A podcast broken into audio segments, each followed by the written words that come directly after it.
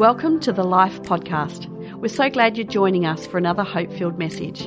We pray that you're encouraged by this powerful word from our Sunday service. It is great to be with you this morning, and uh, I am going to share a one off message that is near and dear to my heart, and it's something I've simply entitled Whole Heart. Everyone say whole heart. Not half your heart, not a bit of your heart, but whole heart. And the reason I want to share this is because Jesus came to bring change. In actual fact, Jesus is a change specialist. He didn't come just to bring modification. Jesus came into my life and into your lives and into this world to bring transformation, not just modification. Can you shout out transformation? God wants to bring transformation in our lives. Modification is less than God's best. John chapter 10, verse 10 says it this way that Jesus came that we might have life and have it to the full, have it with a capital L, that we might enjoy life to its absolute limits. That's what God's plan and purpose for us is. And when we get born again, which is a biblical word for the transformation that takes place when we give our lives to Christ, we experience a metamorphosis. And a metamorphosis is a complete change in form, in structure, and in substance. And it's what happens, as many of us would know because we went to school, what happens when a caterpillar turns into a butterfly. And in 2 Corinthians chapter 5 verse 17 it says this, therefore if any of you is in Christ, He's a new creation. The old is gone and the new is here. See, modification will only ever make you a better caterpillar. But Jesus didn't come to make us better caterpillars. He came to turn caterpillars into butterflies. He came to bring about a transformation in our lives. Because butterflies, get this, can go where caterpillars can't. Butterflies can go where caterpillars can't go. There are things that you can fly over when you have your wings. There's things you can soar through when you have your wings. And the only way you get your wings is to let God put you in a cocoon. No amens. To put us through a process of change. And that process, according to the scriptures, is called sanctification. It's just a big word for change, the ongoing change that takes place in our lives.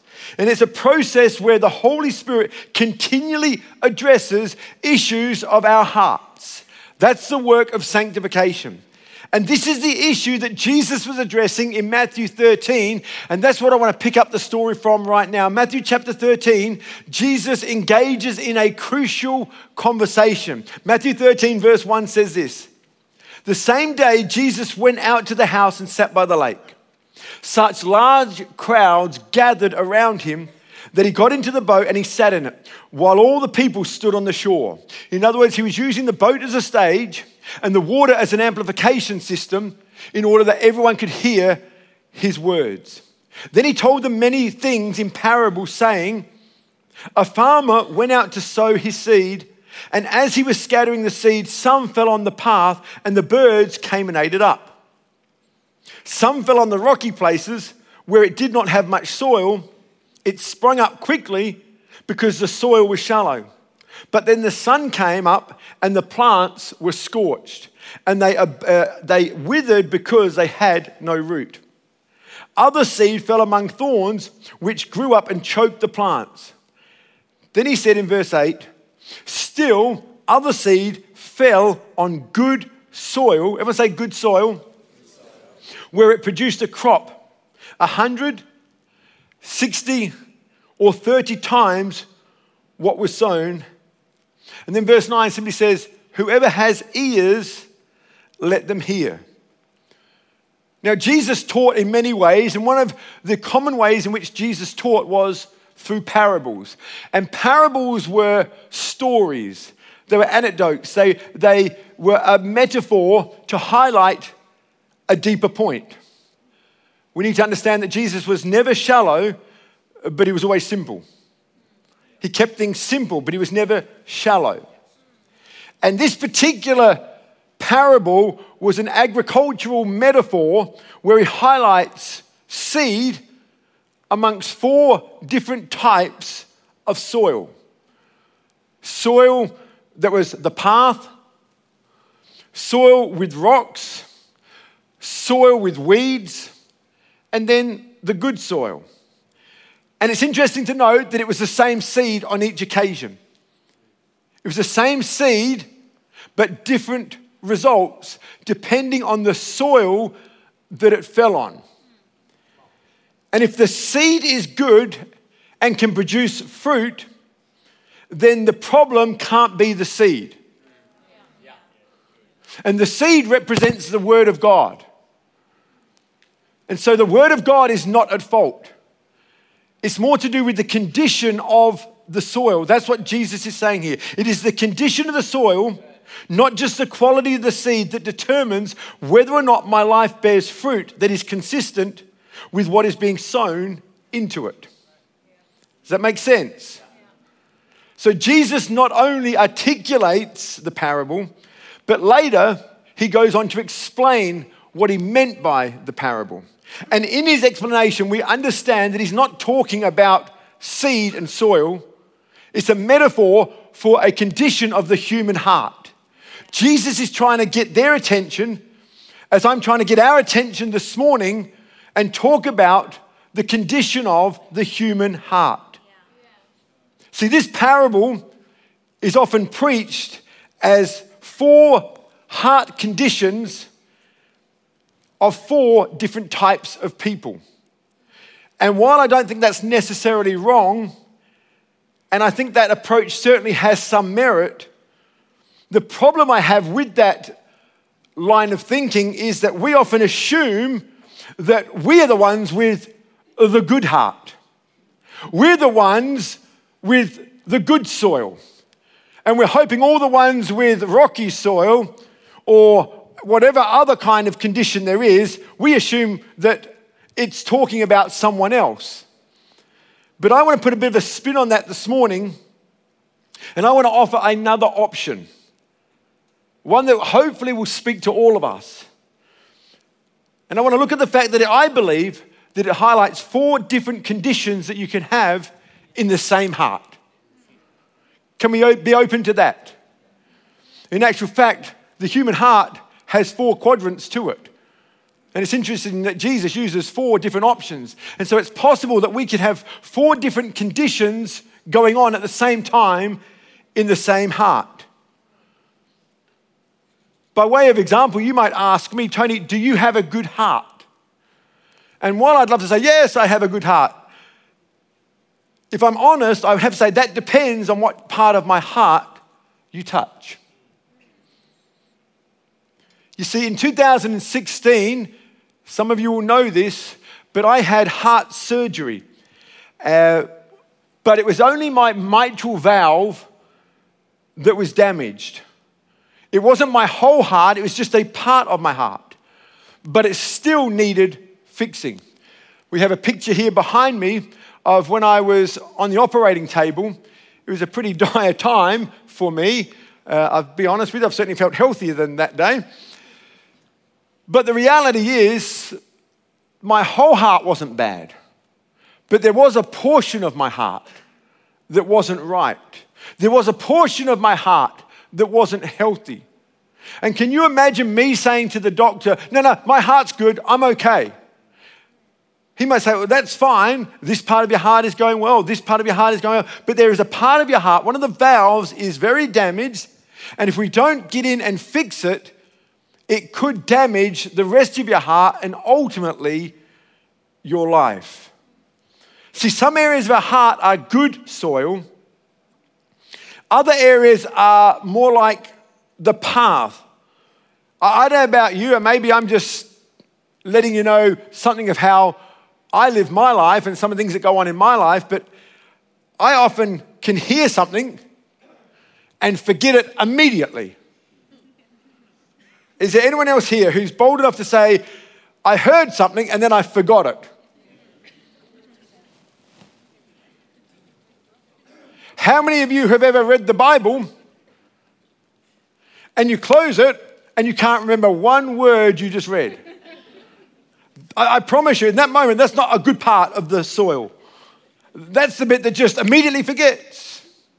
So you can have a good heart, but a part of your heart could just be that shallow that we hear, we forget. We read and we forget.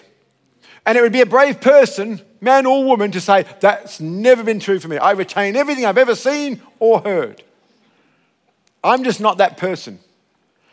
I'll be honest with you. There's times I, I, I, am reading my Bible, and I'd love to tell you every time I read my Bible, it's just like rainbows and butterflies and angels, and it's just not. Sometimes, I, I, after reading my Bible, or more to the point, after I finish waking up,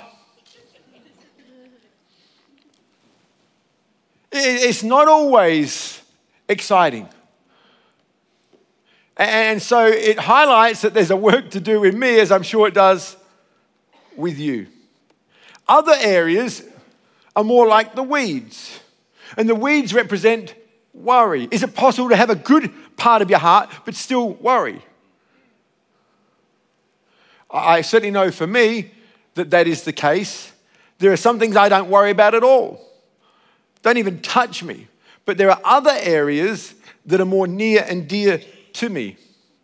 For example, when it comes to my kids, I, don't know about you, but when it comes to kids, you tend to worry about your kids more than other things or other people. This may sound like a little ridiculous to some of you who aren't animal lovers, but we've got a little Maltese Shih Tzu, and, and, and, and whatever you think of dogs, whatever you think of pets, we love our little dog, and, and he's just gone through a really tough time, and he's still going through a tough time. And I, I want to, I've lost a little bit of sleep thinking about and caring for this little dog. And uh, the other day, I just heard him whimpering, and, I'm, and it's in the middle of the night, and I'm just getting up, checking on him. I'm lying next to him. And I'd like to you, I'm just full of faith. Don't worry about anything. But there's, there's a part of me in my humanity that loves Jesus, but still worried about certain things. Is it possible to have a good heart but still worry? Is it possible to have a good heart but actually have shallow thoughts? Then it talks about the rocky heart. And this is the one I really want to talk about this morning. The rocky soil talks about how they received the word with gladness. But it can't bear fruit because within the soil there is rocks. And so the seed can't take root. It can't get a hold of the soil strong enough to grow to maturity. And some of these rocks aren't just on the surface, some of them are in the soil, under the ground, and out of sight. And the only way you're going to get the rocks out of that soil is to dig and to remove those rocks. Is that making sense this morning? And this is what the Bible calls the hard places. And so it's possible that a portion of my heart or your heart could be hard. And that's what I want to address this morning. It's the, the hardness of our heart. Because when our heart becomes hard, we're not going to grow and we're not going to change. And we're not going to be transformed as we are led to believe we should. And so a few things that causes this hardness to take place. The first one would simply be this wounds. Hard places of our heart are the result of wounds. You know, this is what I know it's impossible to get close to people without getting hurt. The price of love is grief. The price of love is pain. The price of love is hurt. It's just inevitable. You cannot get close to somebody without getting hurt. In actual fact, those that you are closest to will cause you the most pain. Can I get an amen this morning?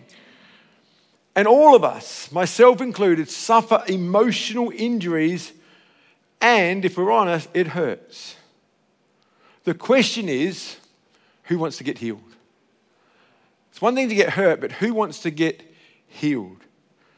What I have come to conclude is that many confuse a healed heart with a hard heart. A healed heart with a hard heart. You see, my heart in 2016, though it was broken and needed fixing, if I'm honest with you, it wasn't hurting. If you said to me, what was, what was the pain level before you had the operation? I said, there was none. In actual fact, I questioned, do I really need the operation? I actually didn't feel I needed the operation because there was no pain. But just because I wasn't in pain didn't mean that my heart didn't need fixing. It was broken, but it wasn't hurting.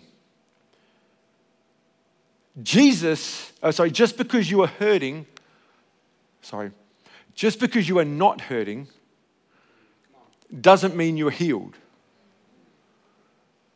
You could be not hurting just because your heart has become really hard and closed off to certain things. And so, what we're saying it doesn't hurt means we no longer feel. Are you with me this morning? How you handle that hurt determines whether that soil is good or rocky. And if there are rocks in our heart or there are hard places in our heart, we won't receive the word. You know, some of you have a great understanding of what marriage is, and I can talk to you about marriage all day. And you'll ask me questions about marriage because you, you just love marriage, you believe in marriage, you want a great marriage, and you want it to get better. I thank God this church is full of young people who just seek Kath and myself out and ask questions about marriage. They look at our marriage and, and they love what they see and they, and they want that, and it's awesome and it's fantastic. But there are other people who don't have a great model of marriage. And so they don't want you to talk about marriage. There are many people today who don't want to get married. Don't talk to me about marriage. What is that? That's, that's, that's a hardness that's set in. We may have good parts of our heart, we're okay in other areas. But, but in that area, don't touch that area. Don't talk to me about marriage. I've got a story about my dad running out on my mum and leaving us with no money and no home. Don't talk to me about marriage. Hard. What about church? You can't go to church without getting disappointed in people. And there are many people who refuse to go to church because of the pain of what they experienced in church. Don't talk to me about church. I tried church, I tried Christianity. And hardness, and, and, and the word can't penetrate that because our hearts have become hard.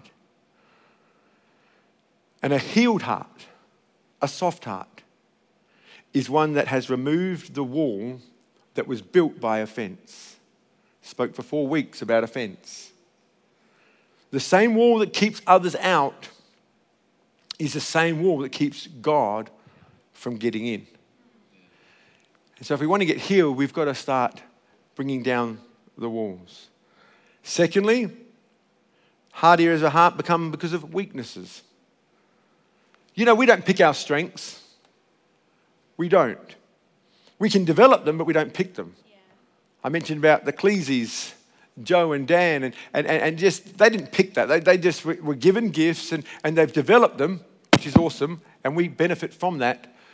But ultimately, ultimately, um, they didn't choose them, but they did develop them.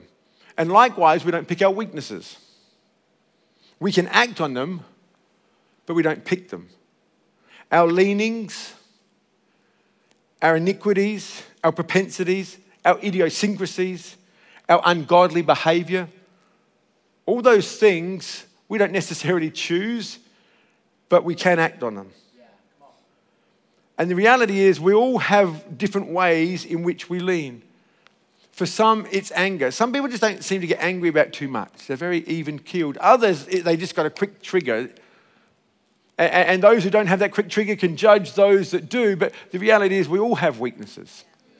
They might be different. We didn't choose them, but we can act on them. And if you've been trying to overcome something, one of these weaknesses, for a long period of time, and don't get any success in that area, it does something to your heart. It does something to your heart. The result is that your heart becomes hard. And we tend to tap out and surrender. And said, I've tried that, I'm not trying it anymore. Thirdly, things that make our heart hard is worship. And so the question is, what or who are we worshipping? This has to do with the idols of our heart. In Ezekiel, it says this, chapter 14 Then the word of the Lord came to me, Son of man, these men have set up idols in their heart and put wicked stumbling blocks before their faces. Tim Keller says it this way an idol is anything that is more important than God, that absorbs your heart and imagination more than God and anything that you seek to get that only God can give. I doubt that anyone in this room today or watching online has a golden calf. You read the Bible, you can come away thinking, I know what an idol is. It's a golden calf, it's a golden image, it's a golden statue. Well, I would say that can be an idol. It certainly was an idol for those back in the day. But an idol is much more than just a golden statue. An idol can be someone, it can be something, or it can be somewhere. Have you ever found yourself saying to someone, Oh, you make me feel so special? That makes me feel so good. That could be an idol. That makes me feel so important. That place is the best place. I mean, we've just had holidays and we had two weeks in Bali, and I gotta be honest with you, by virtue of how many times I've gone to Bali, it would suggest I really like it. But Bali didn't die for me. Bali didn't sacrifice herself for me. And, and so the question is what do you put first in your life? We've been through a global pandemic, and we got used to things like church online. And while I believe there is still a place for that, I believe that if we're not careful, that can become something that just gets in the way of us doing what God ultimately wants us to do. In other words, wherever you get your identity, your acceptance, and your approval from is your God, and you will put first. And all of these things can build a hardness of heart. And so the question is how do we deal with these areas? A few thoughts this morning. Number one, we've got to repent. The reason some things have not changed is that we love something more than our future right now. We have to be willing to admit that. You'll never overcome what you can't acknowledge.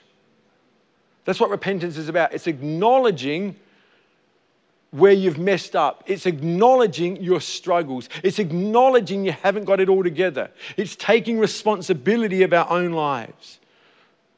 You might not like the particular number on your scale right now, but you have to weigh up not liking that with how much you like certain foods. And until we acknowledge that, the number will never change. You might not like the fact that you are apathetic or, or tend to be more lazy, but until we face the fact that we like sleep more, nothing will change. You might not like the fact that your friendship circles are toxic, but until you face the fact that you actually like the benefits that come with those friends, nothing will ever change. Until you know what you like about what you hate, you won't be able to change what you hate. Is that making sense this morning? So we've got to repent. We've got to take ownership for our own lives. Secondly, we've got to remove. We've got to remove ourselves from toxic environments surrounding. We've got to, we've got to remove ourselves. And thirdly, we have to ultimately replace what it is that we've removed. If we don't replace it, we'll end up just adopting it back into our lives. We have to clean out and take advantage of the opportunities that we've made. We have to have a God first lifestyle. If we don't, we're going to kid ourselves that our heart is good and this doesn't apply to me. But we're going after those hard areas in our heart. So, what does a godly, God first lifestyle look like? Very quickly. For me, a God first lifestyle says, give God the first day of every week. That's why we come to get church on a Sunday. I know there's more convenient ways with church online these days and everything else. And again, thank God for church online. I think it serves a purpose. But when that becomes the only way we now engage with people, I don't believe it was ever God's intention because God wants us to be in community, serving and helping one another, celebrating with those who are rejoicing and mourning with those who are sorrowful. Secondly, a God first life is a God when we put God first in your day. And thirdly, when we give God the first fruits of our income. And Kath's already spoken about that this morning. These are opportunities that we have to break down the hardness of our heart. In 2016, when I was told there was a problem my heart, I had no pain. But I had to entrust myself to someone who was able to see something I couldn't see. And then I had to place my hands into the hands of someone who could actually fix it. You have to be in the right environment if you're going to deal with the hard areas of our heart. I promise you, if you've got something wrong with your car, you want to go see a good mechanic, not just a mate. You need someone with the skills and why I'm so grateful that we get the opportunity to gather together in a place like this is because it gives us an opportunity to acknowledge and remember what Jesus Christ has done for us. Thanks for listening to this podcast. We trust that you're encouraged by this powerful message. You always have a place to call home here at Life, and we invite you to join us for our Sunday services at our Adelaide campus. If you'd like to know more about Life, then visit our website at lifeadelaide.org or download the Life Adelaide app and stay connected.